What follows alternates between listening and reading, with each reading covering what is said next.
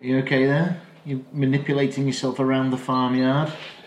Yeah, it's uh, it's uh, not easy, is it? Really? No, but we're in rural England, and listeners, we're back out in the farms, the farmyards. Where about? Somewhere at Suffolk, aren't we? Yeah, Is that where we decided? yeah, yeah. I think um, somewhere in Suffolk is probably about as uh, much as we can say. We don't want to give it away too much, do Mm. we, really? But uh, If you are joining in for the first time, what what we decided to do for season three of the Tales of Respected was to go out on location and try to be as accurate as possible in the locations that we used in the actual shows. Here we are then. It is the latest episode, the edition uh, s- six, edition six, season Uh, three y- edition is that episode, episode, six, season three. It is an episode called Parsons Pleasure, Mm-hmm. Ooh, and my name is Chris, and I'm Rob. and this is the Tales of Unexpected podcast.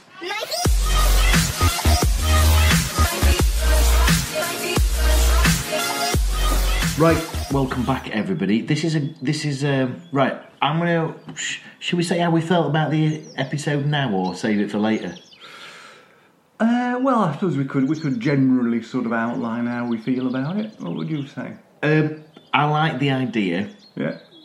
I think the idea is very strong and clever. It's like a joke. Yes. Right. Yeah. Yeah. Yeah. It is. Yeah. But I didn't like being told it for 25 minutes. Yeah, I know what you mean. Yeah, you could imagine imagine somebody telling you that in a pub or something, couldn't you? And it's uh, This, yeah, the second half of it is.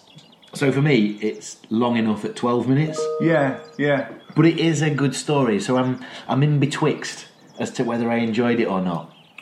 yeah. uh, Well, I'd say that uh, that I did because, as you say, there it is. A, it is a, the basis of a joke, and uh, it's it's fairly funny. It is it is stretched, uh, but uh, I'd, I'd say that I did. Yeah, Yeah. Okay. Well, um, no, there's I didn't dislike it. I just felt it dragged. But it, what it does have is two things. Uh-huh. It has Sir John Gielgud, who Yeah. at that point in time was called John Gielgud. it was. Yeah, and it has good old fashioned roll Dahl intro.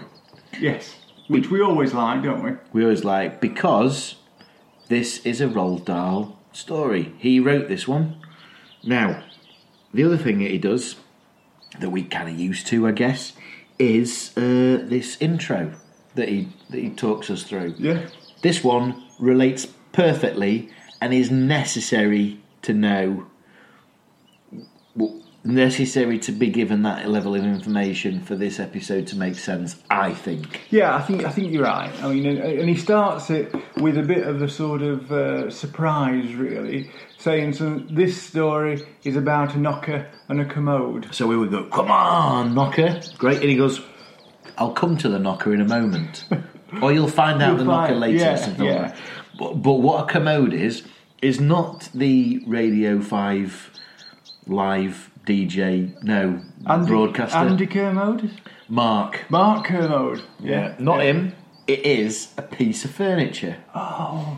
Yeah, and he says, What was the O for? oh, I really wanted it to be Mark Commode, the Well- broadcaster. I, "I I'm so surprised I got his name wrong. It's Andy Kershaw, isn't it?" Andy Kershaw, yeah. But- he was the Yorkshireman, wasn't he? Lo- Yeah. Really lovely. But Mark Kermode is is one of my personal heroes. Oh, you like M- Mayo and Commode? I do. Yeah, me too, I, yeah. I uh, I just think he's fantastic. I do as well. He's one of those people where, if just simply by disagreeing that whether you like a film and he doesn't like the film, is not enough to put me off him because I think his arguments are, are sound. Yeah. Also, the stuff he's done for TV, the documentaries he's done, is, eh, are brilliant, and I do like his hair. yeah, yeah. I do really like his hair. plays in a band, you know. Does he really? Yeah, plays double bass. I imagine he would. It would be a It's like a big s- band, a sw- a swing swing band, swing sort of band. Yeah, thing, yeah, yeah. I can imagine that. Yeah. Yeah, I see that. I mean, Yeah, that's commode. That's not the commode. it's not. He's not in it. As we He's not said. in this one. What it is is a commode is. Also, why do I think that it's like a dressing gown? Uh, kimono, Yeah. Why do I think it's also a lizard? komodo. We- Well, Yeah, I- I mean, yeah, right. Well, There's just what- words now, aren't they? What I thought, you see, was Just that sounds. commode was like. it being in the nude.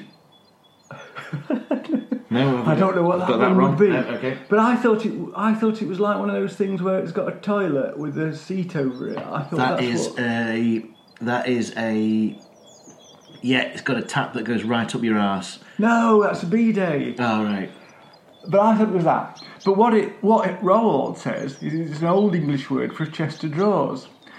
Well, what um, Wikipedia says is that uh, it's any of several a commode is any of several pieces of furniture, and the word comes from the French word for convenient or suitable, which in turn comes from the Latin adjective commodus with similar meanings. Hey, I tell you about origin of words. Now I found out the other day that Oh. oriented means east on top. Orient is the east, right? Yeah, okay. uh-huh, yeah. And it's- and then if you say you're you've oriented, orientated, orientated. It can Oriented? you can you can Orientated. use- use either. I think, Right. it's or, I, I think orientated is how I learned it, but I subsequently have heard it's head as oriented. It's from that that uh, muddy map. You know that muddy map. Is it called a muddy map? That really old map of the world, with all the shapes are wrong.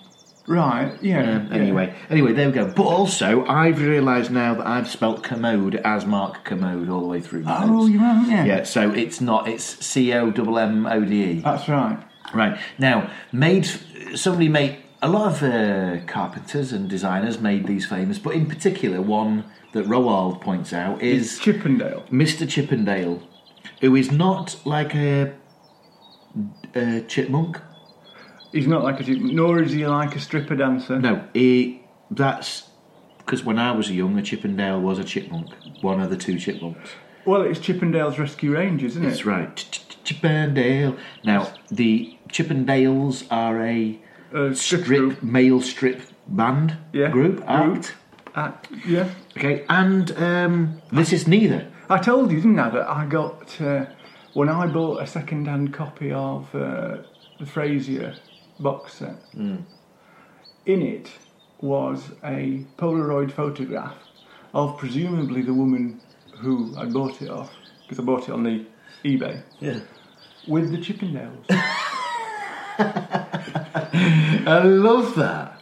That's brilliant. I bought uh, the Seinfeld scripts um, used, um, and in it was a, a New York bus ticket of the Seinfeld tour. oh wow! So it, it was actually, if I remember rightly, I think the book or the ticket was autographed by the real Kenny Kramer, who plays N- nobody. Is based on Kramer. In, anyway, there. That's a Seinfeld fact for the day.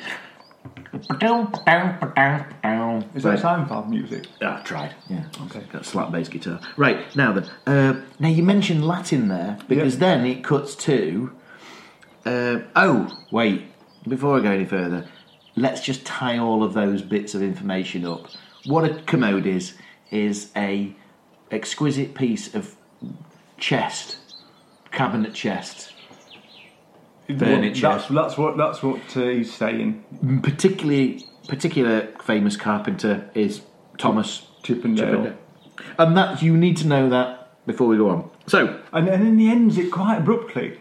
Now watch the story. now watch this story. He says that a couple of times actually. In, Does he? Yeah, he's, Yeah. I, I, I remember that. But now watch this story. Now that you've given the Latin thing there, we we join a man. We we know the title is called Parson's Pleasure, so it's about a parson, poss- possibly. You know, Yeah. it- the tales Yeah. might not be exactly that, but It's likely, isn't it? man is driving, singing some Latin. He's So seen, he must be our he's seen a hymn, isn't he? He's singing a hymn, and it's in part of it's in Latin.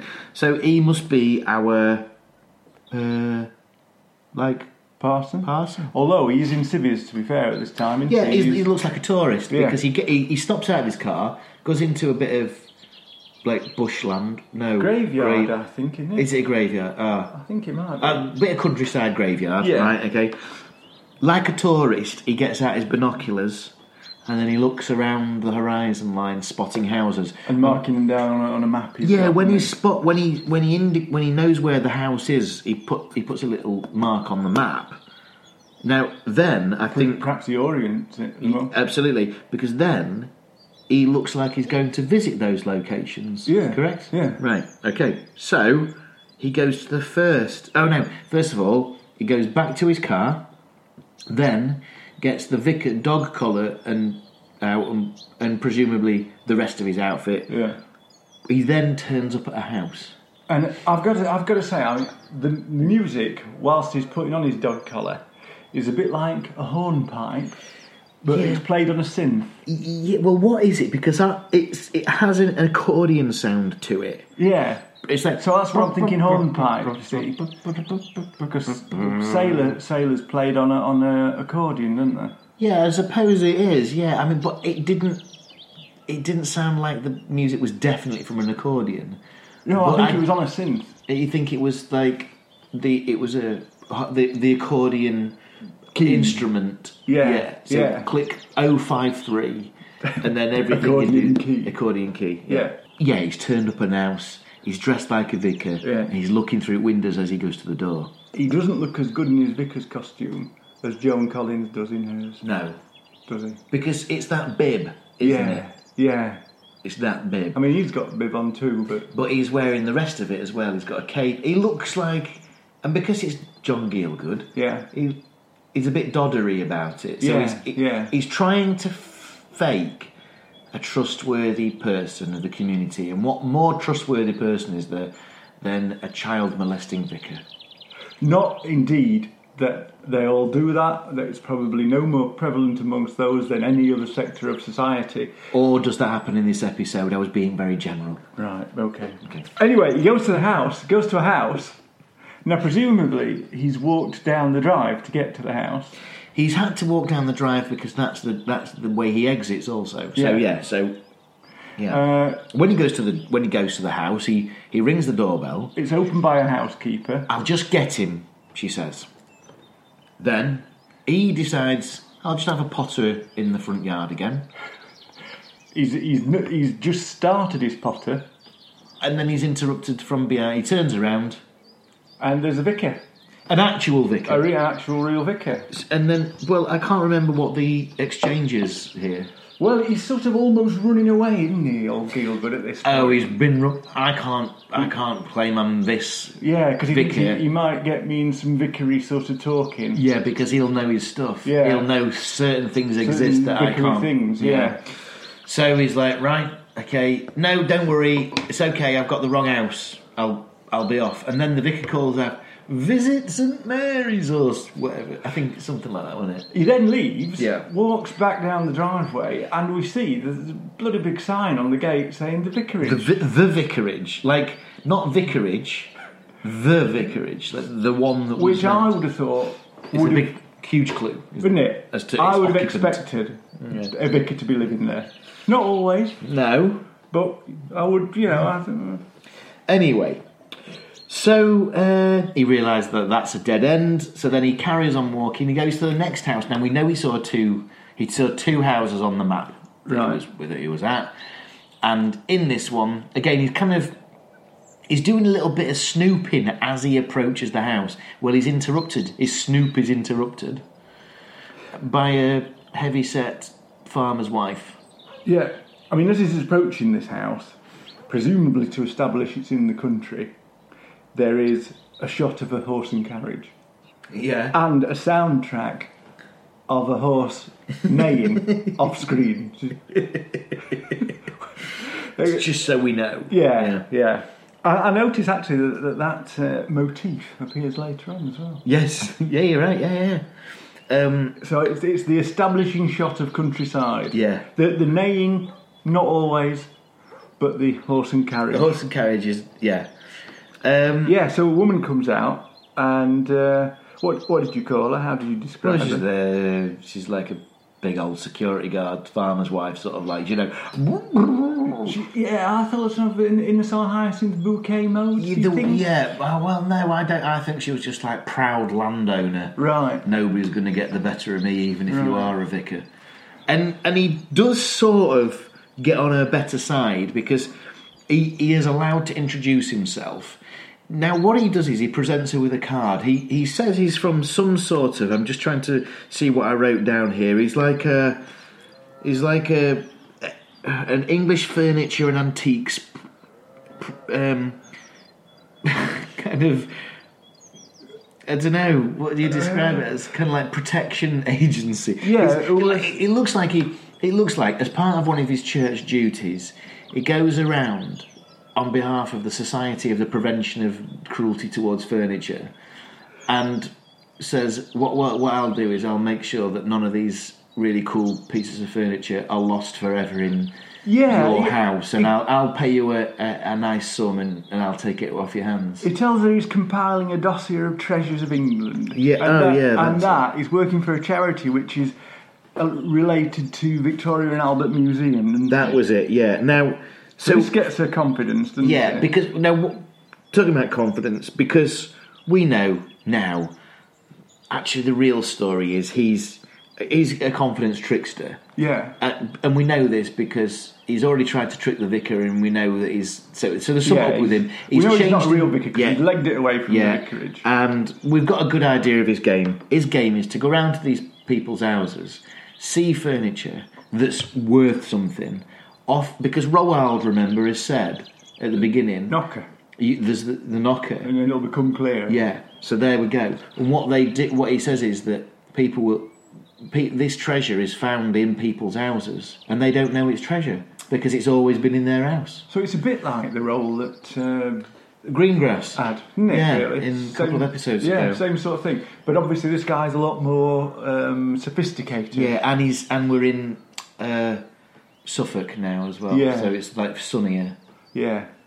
So basically, he's posing as um, he- he's helping out, but actually, what happens next is he's he's loaded up the car with some furniture from Yeah. this woman's house. As he's driving away, he's got the table on top of his car, which I think is a callback to the Greengrass episode. It could be because he's got Yeah. Oh, stuff upside down on his car as well. also call back to the opening sequence of the Antiques Roadshow from Ah. from the 19 2000s. Right. So it's a Well, call forward, call isn't forward, it? Yeah. that one, yeah. So basically, he gets back to his shop, which Yeah. is an antiques dealer. Now, he is. We see him accepting some goods and paying. So the, the thing is, he will pay these people, but what he's doing is trying to devalue them so that he can pay less and sell them for more and earn a fortune. But he's we're talking about not like s- buy it for four hundred, sell it for four fifty. We're talking about buy it for a tenner, sell it for three grand. Yeah. That's the sort That's of the sort of thing, markup, isn't isn't it? And So he he's selling a table and chairs, presumably the one that he got from this lady, Yeah, exactly. Yeah, to somebody who's, who appears to be called Mr. Stalker. yeah. He's called Stalker, and, and our guy is called Mister Boggis. Who we, that that that's John Gielgud's character. He remember Boggis from uh, Fantastic Mister Fox. He was one of the farmers there, the greedy farmers. Oh, they? Yeah. I forget which Boggis Bunsen Bovine or something like Right. that. Boggis Bunsen Bo- Belland. What is it? Boggis Bunsen Ball. No, I can't remember that. that, Boggis Bunce and b- b- b- I forget. Beetlejuice. That Maybe. probably would be Yeah. it. Uh, but yeah, he's selling. So he's selling it off to this Mr. Stalker. In, in his office. And Mr. Stalker is wondering how uh, the Boggis character is managing to find so many antiques. Yeah, he's not like anybody else. He he not only finds these cool antiques, but on a regular yeah. basis. yeah. So he, he, he's not going to give up his secrets. Uh, But and we know we're, we've we've become privy to that. we we know exactly why. I mean, and uh, p- uh, the guy who's not Boggis, whose name uh, Stalker. Stalker, thank you. Stalker says that uh, he's one of the few traders in London who can lay his hands on a large sum of money in cash. Which, which sort of surprised me there, you know. In in London, there are few people who can lay this on a large sort of money. Well, in there were cash. only in the 1980s. There were only 60 people who lived in London. Mm, fair dues. 30 of them were rioting in the 80s. so now you've got um, now Well, John John Gilgal Boggis at this point explains that his that his dream.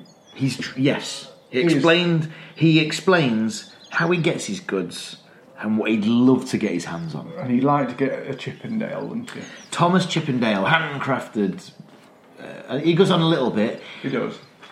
we now link this to what Roald Dahl said at the beginning, so there can be no doubt that must be That's the dream. That is the antique owner's deal. He's Of the century. He's the knocker. He's looking for a commode. Now then, the next scene, Back in the countryside, Killer Crunch with his map. established first of all by the horse and cart. yeah, that's right. Yeah, does he? He sort of pulls up at a, a kind of manor housing, manor housey type thing, but he's not going to visit there, and he sees two ladies. He's, he's already dressed as his vicar Yeah. at this point, but he says to them, "Morning, ladies," and they look at him like he's just called them scumbags. And they're like, "What's going on here? A vicar turning up?" It's like it was like really weird. Like, and I was the, the reason I'm pointing out is that nobody knows that he's a bad guy. Yeah. Even when he leaves, he doesn't go, ha ha. Nobody knows he's a bad guy ever. So how, why are they looking at him crossly? I don't know, but then would they find it strange? Firstly, because they might well know their local vicar. Ah, that's probably it then, here's, isn't a, it? here's a random vicar Yeah, what's he doing? What's his game? on yeah. a Sunday, which is vicar's busy day. Is this a Sunday? He always says to people, "Sorry to be bothering you on a Sunday." Ah, I missed that bit. Yeah. Right, He says okay. it to both the old lady, at the, s- the, the lady at the start, and when he goes into this next place, The farmyard. There are three men sitting on a tractor, and one of them is hitting the tractor with a spanner. that, that- that's what's happening. Presumably, he's supposed to be fixing it, but he's just hitting it with a spanner. So the vicar says, John Gielgud says, who oh, who's the owner? Now it it's met with silence because I think they must be thinking, what do you mean the owner of the the owner of the house, the owner of the tractor, or the owner of the spanner? Uh, um, so they don't answer, but he basically he gets asked the question, what do you want? And he then goes through his spiel about c- making his list of rare furniture. And he says that if there is anything of small value, he, t- he would sometimes buy it for himself. Yeah, And- he, and- he, s- he, he gives an example of what he could do, or, or rather, what he's done in the past, which is he's gone to a place and he's found a piece of furniture that was A chair. a chair that, that a guy said, "No, it's shite." So it's and he goes, "No, I'll buy it from you." Gave him four hundred quid. In the meantime, he's put, been able with that four hundred pounds, been able to put his deposit on a On a- new on a tractor. tractor. So he's appealing to their He's personalised it there, Yes, isn't he? which You is know? a good salesman's tip, really. He's, Yeah. he's he's found out enough about them. However, in order to do that, he has to kind of go into the house, and they they sort of like saying, "Well, we've got nothing in there, just just shite in there." Yeah. and he's like, "Yeah, yeah, don't don't downplay it. All I'll do is I'll have a search." So they're saying, "Let me get this right. You want to come in the house, look round the house. If you see anything you like, you'll pay us and then leave." Yeah. That sounds like a good deal to me. So they mention, well, the farmer mentions that they've got some chairs upstairs. So into the In their farmer- underwears. into the house, they leave John Gielgud downstairs, while the three of them go upstairs to get these chairs. Now, as he as he's like, no, that's no good, that's no good, that's no good. He turns around to the door, Yeah, but before exiting, he sees.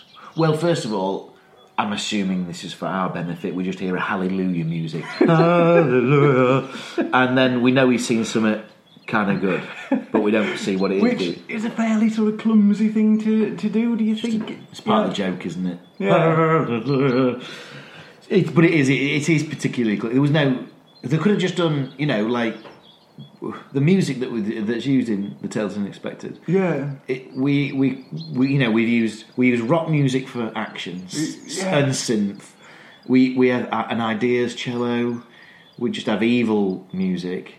But this one and this one they've just chose to go to. I mean, if they've not if they've not done that, if they've not used the music, and it had been a cartoon, you'd imagine like his eyes would have come out and stuff. to- Boing! yeah, the tongue- his tongue as well, wouldn't it? Yeah. yeah, you're absolutely right. Anyway, so what has he seen? Well, what he has seen is a Thomas Chippendale, a great example of Yeah, I mean, it Yeah. looks terrible to me. it's. Um, it's been painted white, Yeah, but I don't think it was painted white by Thomas Chippendale. it doesn't look like it, does No. it? No. So what- in fact, we find out who painted it white. Oh, that's right. They do say, don't they? Yeah, Yeah, because so so what he's thinking is they they have no idea what they're dealing with here. Yeah. And I have to get this out. So they they come back into the room with chairs. Now this has got echoes of picture of place right here. It's like he's seen the thing he wants, but he's going to go through that that charade of oh no, that's no good. This is no good. What about this table? And the way that they clear the table is just do that. you know, just get their arm or their forearm, just sweep it all off, and it goes onto the floor. And he goes, no, no, I don't like that. And he goes, ah, but that thing over there. Now, now that's. Uh, that's not a bad piece. Now, th- the thing is, he starts off quite well Right. by just saying, That's all right. I could probably find a home for that. Yeah. But then from that moment, he downplays it so much Yeah. that, that that's his demise. Yeah. That's ultimately what goes wrong for him. Yeah. He, he tells them that it's uh, a fake, that uh, it's rubbish. It's only good for firewood. In fact, he Could says probably use the legs. y- he'll use the legs but and the, a couple of the drawers, but actually, it's just shite. Now, the So- far- farmer's not having that at this point, though, is he? No, and, and also it's, there's a long close up of his face, and I was thinking, do they do they suspect, and is that going to be the where the twist comes from? But they're they're trying to almost they, they think, well, he was interested a minute ago. Let's try and get him back interested. So the produ- farmer looks in the drawers underneath the ferret trap or something like that, and uh, produces a receipt, doesn't he? Well, well, if you remember rightly, this is one of the the, the, the funnier parts of the episode is that Right. say what because there's um was there no proof or something like that about how much it cost? And he goes, wait there, remember that letter that we found inside the, one of the drawers, and. Where did you find that? He goes. He, he goes. It kneels in close to one of the other guys. He goes. Where? Remember when we found that letter that was in one of the drawers?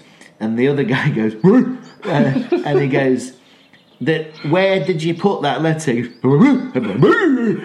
because he obviously can't speak, and I just there was no need. It's like the guy from a couple of episodes with the limp on his shoes that that was no not necessary. It was just like a little bit of relief. yeah, And this is a guy who can't talk. I it's a mean, bit dubious. isn't yeah, it, it's a really weird. Why can't you talk? Maybe Yeah. he couldn't. Anyway, so that's what they're they're gonna find. It's like it must be worth something because there was an invoice. yeah, So they dig out this invoice, which is kind of like folded up. Now, i- on it, it looks like this is the way that because all the time Gilgood's like nodding away, like this is the proof now. It must have been this piece of furniture was made for this person yeah, by the craft of Thomas Chippendale. Yeah. And you know, I've charged eighty-seven quid for it yeah, yeah. six six years ag- sixty years ago. He doesn't put Gilgud off his stride though. He says that's a fake as well. He's yeah, he's downplaying it all. So he's so he's devaluing it to an extent where they can't see anything past the legs and the drawers, Yeah. basically. Uh, he says that the receipt's fake, that they used to produce them like that in Victorian times, and he's seen lots of them. Scrapes some of the paint off. Uh, yeah, this is how, how can you tell? Let me show you. Scrapes a little bit of paint off, and then asks him to touch it. and uh, asks him, "Is it? I thought, does it feel? Well, oh, how does it feel, or something?" Now, because he's not told him up front, What the two variables are? whatever he chooses, he's going to be all right with, isn't he? Which I think is a bit of a magician's trick, isn't It, it? it absolutely is. Yeah, you choose the one card that I was going to give you all along. Yeah. Uh, so the fellow says he feels a bit cold. He says, "Oh, well, that's There you it. There you go." He you says, go. proves it's fake. Yeah.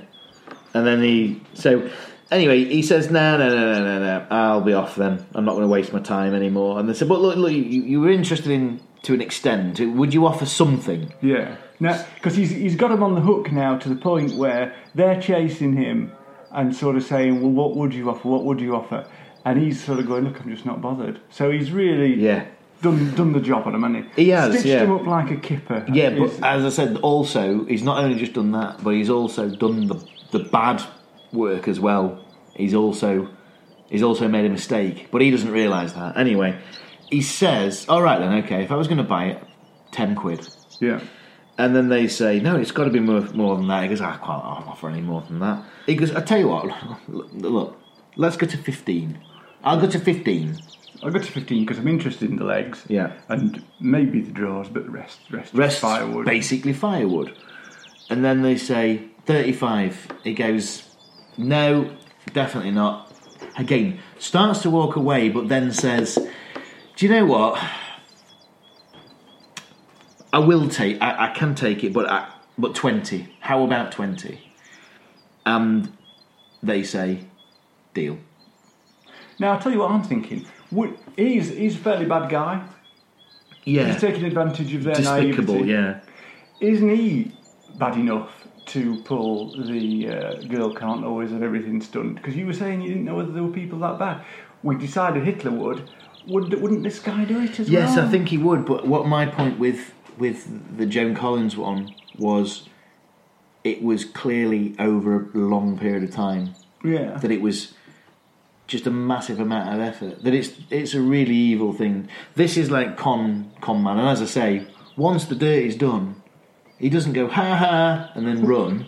what he does is he goes, "You've done a good job today. Thank Yeah. you very much. You've made somebody happy. I'll see you later." He's like a caring con man. Yeah. Whereas Joan Collins is is priming constantly, and there was no goal to it. It was just how much can I swindle.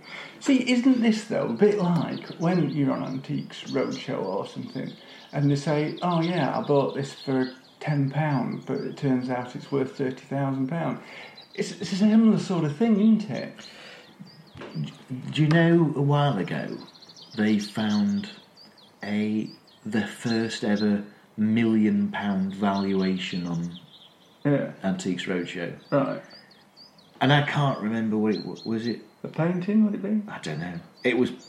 I don't know. Maybe it was like a million pounds of coins.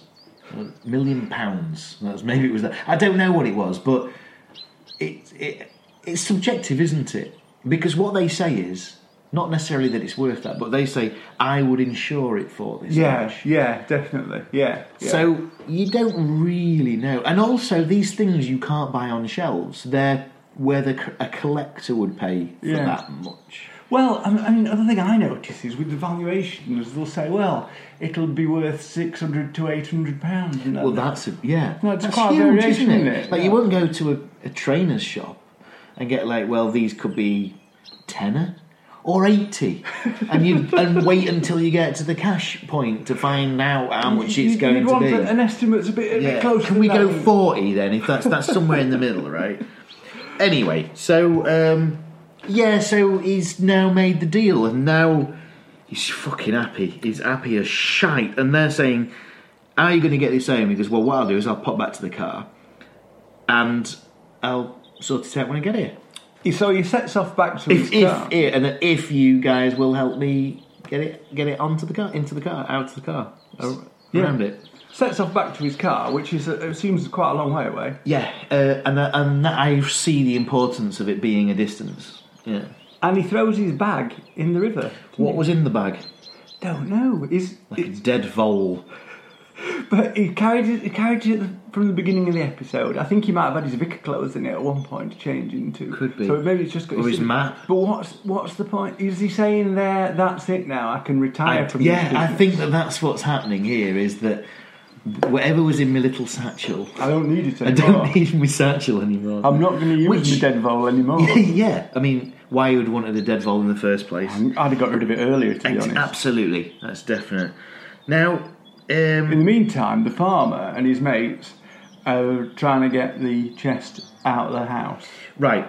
Now, what I'll do is I'll I'll cut to the fact that they eventually get it into the yard. Yeah. But what I'll do now is explain that one word will describe how they get it out of the house, and that's Oh. bungling. Yes. It's the word would be, and it's comedy bungling. It's like they move it. First of all, the, empty the drawers. So pull the drawers out, and instead of kind of like tipping them upside down, he kind of like flips it up like a pancake, and then hopefully stuff will land. And then just look at where things have landed, and then and then uh, like picking it up and then banging it into the door frame and stuff yeah. like that. it's not It's- like Chuckle Brothers. it, rubbing re- it out. it really is like Chuckle Brothers. And um, yeah, it takes a bit of a time. So we're cutting back to eh, the, the, the John Gielgud is almost at his car. The, the guys are crashing into a door frame, going up on its end, d- drawers are out and stuff like this. And we know we know it's valuable, so we're wincing a bit when Yeah. we see all these collisions, aren't we? Even, Yeah. even though you know he's going to cheat him, we're thinking here's a, a valuable historic piece of yeah, furniture. we don't want him to get it, but we don't, We don't want it to just to, to be, to be to be damaged like destroyed, that. Yeah, so w- it's in the it's in the yard eventually, In the- and And he's broken off from getting his car to ring Mr. Stalker. Exactly. So he's he's explaining to Stalker that he's got a the the, the piece of pieces. Yeah. The three guys are stood in the Yard. yard with with it end up, so it's on its side, Yeah. and they're for some reason they're taking it upon themselves to wonder how he's going to get this In his car. Yeah. instead of looking at the car to begin with. So But there is a then they, little. are, they are the sort of people who bang a tractor with a, ha- with a, ma- a spanner. Yeah, there is a little bit of a problem in the writing of this that actually. mm, Uh, I mean, maybe I'll come back to this at the end, but I think what would have been a nice, a better twist is that as it was coming out the house, it was falling to pieces rather than them then doing what they do next. Which is basically to smash it to pieces. Saw the legs off. Saw the legs off, so they keep the legs. Now this is this is uh, no voice man's idea. Who who the farmer seems to understand. He's going, yeah, he's got a point. It's a bit like Scooby Doo. It's exactly as Scooby Doo, or what's that other one? Groot, isn't it, from the, the Guardians of the Galaxy? Oh. But it's kind of like it's. And he goes, Oh. yes, he's, he has got a good point. No, I wouldn't do that. There was another one. There was another one in uh, Catch the Pigeon. There That's was- right. There was a guy who spoke in whistles and all sorts, but, but Dick Dastardly could understand him. yeah, that's do, right. Do you yeah. notice in Scooby Doo, like, that there would, when the chase was on, sh- uh, the monster would be chasing Shaggy and Scooby, and they'd sort of go off screen, and then at some point, they'd come back and, like, they'd be chasing the monster. Yeah, because, well, you, what you've got to understand, Rob, is that if there were like four or five doors in a corridor, they could go in one door and be chased through another. There were like interlinking rooms of some description, but at some point, it's like paradoxical because the monster would be ahead of their time. So it will be by mistake, but the monster will be running ahead, still thinking he's chasing them, but they are there chasing him. And then what they do is they go, oh fuck. Yeah. So they have to reverse So that's time a mistake physics. that, that, that the monster might not realise. Or but he the, is the, gonna the realise- animators have made the mistake. But he is going to realise the Eventually. monster later on when he runs back across the corridor and he's got Scooby Doo in his arm. Yeah, that's And yeah, they're that's both- usually the giveaway. They're isn't both it? chasing Shaggy then, aren't they? They do that, and also then Shaggy's holding the monster and Scooby. uh, I wonder what happens in those doors. What the best one is, of course, they go into like the top drawer, and then that closes as because momentum has closed the. This is like drawer. hiding in, in a chest of drawers. So right, drawer. The top drawer is open. They go into the room, jump in, door clo- The drawer closes. yeah. The monster comes in, opens the top drawer. They're not there, but they come out the bottom one. Yeah. it's the secret panel. Perhaps even dressed as something else. But, you know, the- Yeah, it bec- yeah, that was the other one as well. They'd go into a room, and there'd be barbers. Yeah, They- yeah. they'd to come and sit down, sir, and Yeah. like only five minutes ago they were shitting themselves at the at the prospect of there being an actual supernatural force, but now they're like cutting its hair. Stuff. I also noticed. Last thing I'll say on it really is when they are running down corridors which haven't, which they aren't running out the doors. It's actually a repeat of the same bit of corridor. So if they run Eh, yeah. by a door, after six feet they'll run by the same door Yeah. again, and it just keeps going like Well, that. that just saves money on in The cells, doesn't animation, it? yeah. And and I think what you'll find is with most cell uh, drawings, at least, is that if they're walking and talking, all you need to do is change their mouths. Right. So you just keep them walking, and it'll be exactly the same. Which is why when you look at Shaggy walking, it's quite hypnotic. Yeah, it's he's a got- really he's got lovely that. Yeah. swagger, isn't it? Yeah. because it you know it's just a I guess Yeah. Well, he's it's in a such- loop, isn't it? Yeah. Yeah. yeah. Anyway. well, I think there are many comparisons between this and the episodes of Scooby Doo. Well, there is that link of them jumping in the drawers. Isn't the there? drawers, yeah. So now, let's just go back. They've got this furniture outside, decided to take it upon themselves to deal with decompressing the. well, not decompressing, to, it, to deal with the compressing of this thing. And the best way they can think of it being handled without the use of a van is to chop the shit out of it. Yeah. Um, now Gielgud turns up because also he's really happy because he's going to call this the Boggis Commode, isn't he? Which sounds more like a toilet than anything else. It does, really. doesn't it? Yeah. So yeah, they um, they he pulls up in his car, still singing his happy songs, and they see him, and he sort of like looks, and he's sort. I think there's that wonderful look of going, uh, hang on, where is it? It's, Great, well, great. So the last line from the farmer. He was a bloody good carpenter who put this one together. I don't care what the parson says. yeah. W- Well, and then he is ca- when he turns up in the car, and he's like, why, why are you holding those? Yeah, because I hold Why are you on. holding the legs up, and why are the drawers in bits on the floor? Well, now what I would do, I'd have a go at gluing that back up. But it's fine. They've chopped it into smithereens. It, it is. It is look appalling. It's Well, looking it's- worse than it looks now. Because Leg, it's just Lego, It's just Lego. uh, and Lego did exist back then, so it's Yeah, it did, really, yeah. it's really anybody's uh, that piece of furniture. What do you think? Do you think he'll still pay the twenty quid for the legs? he'd have to, wouldn't he? He'd If he's have made a to. deal. Yeah, yeah. Well, in this one, that is officially where the episode ends. No, no fun and games from the couple of episodes ago. This is where the episode ends, and that's what I mean by it's a joke. The joke is that oh no, to get one over, he's got to pretend that it's not worth anything, and then when he ev- eventually agrees that it's not worth anything, they smash the shit out of it, keep it for firewood, and give him the legs. It's not the best joke. Certainly, the way I've told it, No, certainly not that way. no, no, no. no. I mean, I don't think that Bernard Manning would have delivered it in Oh, ooh. or Freddie Starr. but that was the joke. It was that bit that was going, it's too cartoony. And if you're going to do a too cartoony episode, make it 11 minutes Yeah. and not 25. That's thing was, but it's a good story and it was done fun. And the only real other problem I had with it was I think Gielgud was too doddery.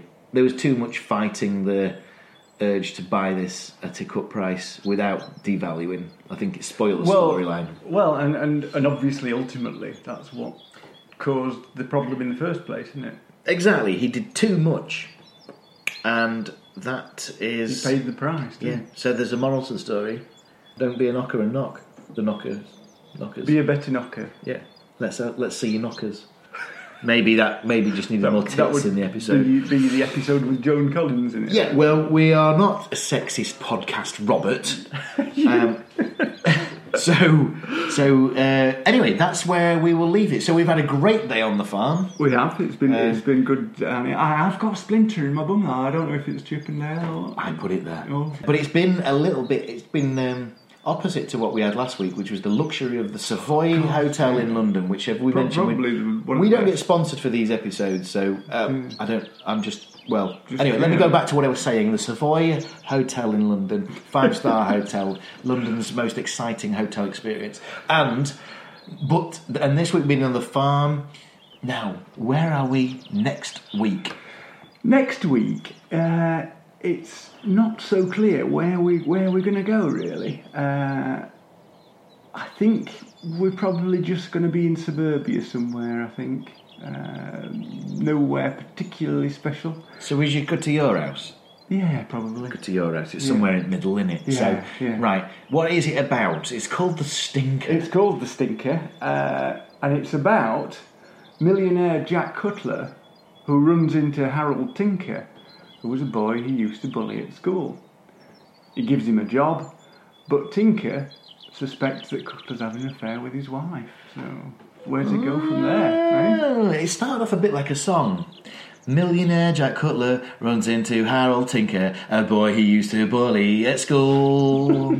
Cutler gives a reluctant Tinker, and then it loses it, doesn't it? finishes It's, like, it's yeah, no, it's no yeah. Ed But the, Sheeran. but the first uh, first couple of lines, Yeah, you did could really well. You could crowbar it into Oh, a tune as, as yeah, you you could. demonstrated there. As I demonstrated with me, ukulele. Right then, we will see you next week in the uh, suburbia, um, and join us for the stinker. This has been the Tales of the Podcast episodes Tales Hang of on. the Unexpected, Tales of the Unexpected podcast, episode five, six episode six. of season three. yeah. Right, ta then, bye bye. Bye.